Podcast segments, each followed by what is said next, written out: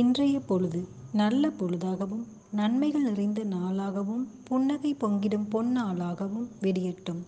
ஜெயபாபாய் மாதிரி நகராட்சி பெண்கள் மேல்நிலைப் பள்ளியின் இணைய வலையொலி உங்களை அன்புடன் வரவேற்கிறது. வணக்கம், என் பெயர் பி யோகிதா. திருக்குறள்: உளர் என்னும் மாத்திரையர் அல்லால் பயவாக் களரணையர் கல்லாதவர்.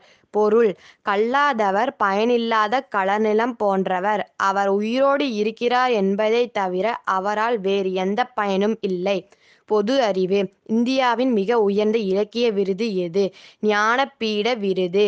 Proverb: when the mind is cool, the face will blossom. அகம் குளிர முகம் மலரும். நன்றி.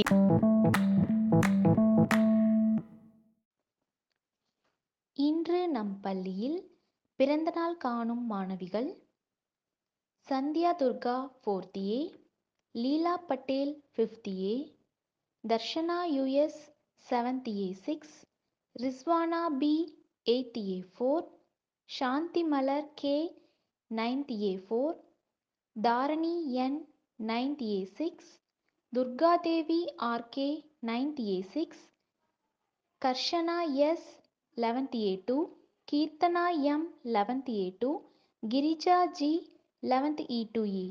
மாணவிகள் அனைவருக்கும் இனிய பிறந்தநாள் நல்வாழ்த்துக்களை பள்ளியின் சார்பாக தெரிவித்துக் கொள்கிறோம்.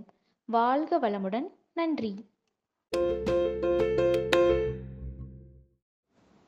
Good morning, children. Word of the day: Barnburner. Barnburner, BARNBURNER, which means informal or a very exciting or dramatic event. Informal or a very exciting or a dramatic event. For example, she won a barn burner of a debate against the party leader. Word of the day: barn burner.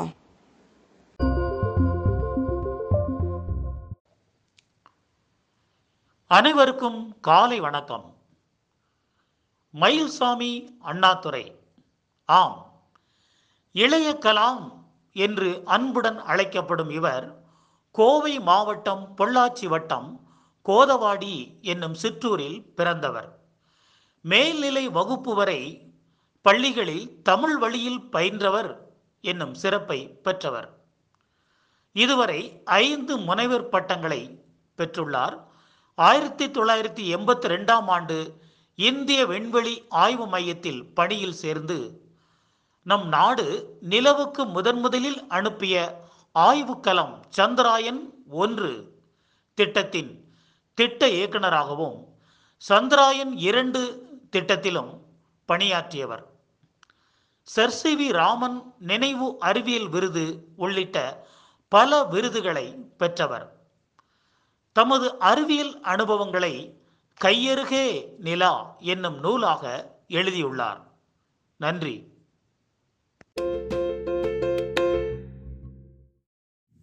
அனைவருக்கும் இனிய காலை வணக்கம். உதவியின் சிறப்பினை விளக்கும் கதையொன்றினை நாம் இன்று காண்போம். ரோமாபுரியில் ஓர் அடிமை தன் முதலாளியை விட்டு தப்பி காட்டுக்குள் ஓடிவிட்டான். அவன் காட்டில் இருந்தபோது ஒரு சிங்கம் நொண்டிக்கொண்டே அவன் அருகில் வந்தது. அடிமை கொஞ்சமும் பயப்படாமல் அதன் காலை பிடித்து பார்த்தான். அதில் ஒரு முள் தைத்து இருந்தது. அதை பிடுங்கி எறிந்து காலை தடவி கொடுத்தான். வழி நீங்கிய சிங்கம் காட்டுக்குள் ஓடி மறைந்தது. சிறிது காலத்திற்கு பிறகு காட்டில் இருந்த அந்த அடிமையை பிடித்து அக்கால வழக்கப்படி அவனுக்கு மரண தண்டனை கொடுத்தார்கள்.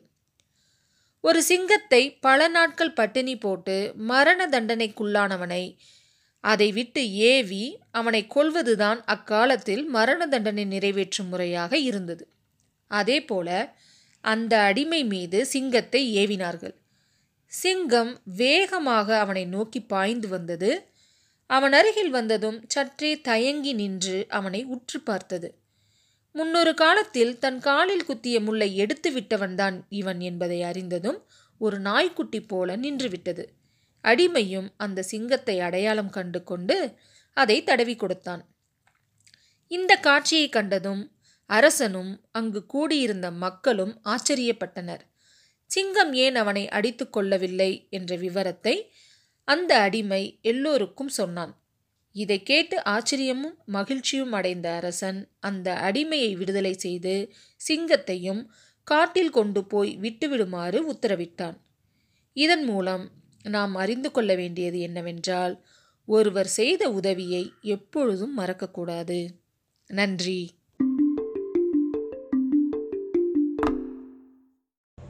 மேலும் இது போன்ற சுவையான மற்றும் அறிவு சார்ந்த தகவல்களுக்கு இணைந்திருங்கள் ஜெய்பாபாய் மாதிரி மாநகராட்சி பெண்கள் மேல்நிலைப்பள்ளியின் இணைய வலையொலி மூலம். நன்றி.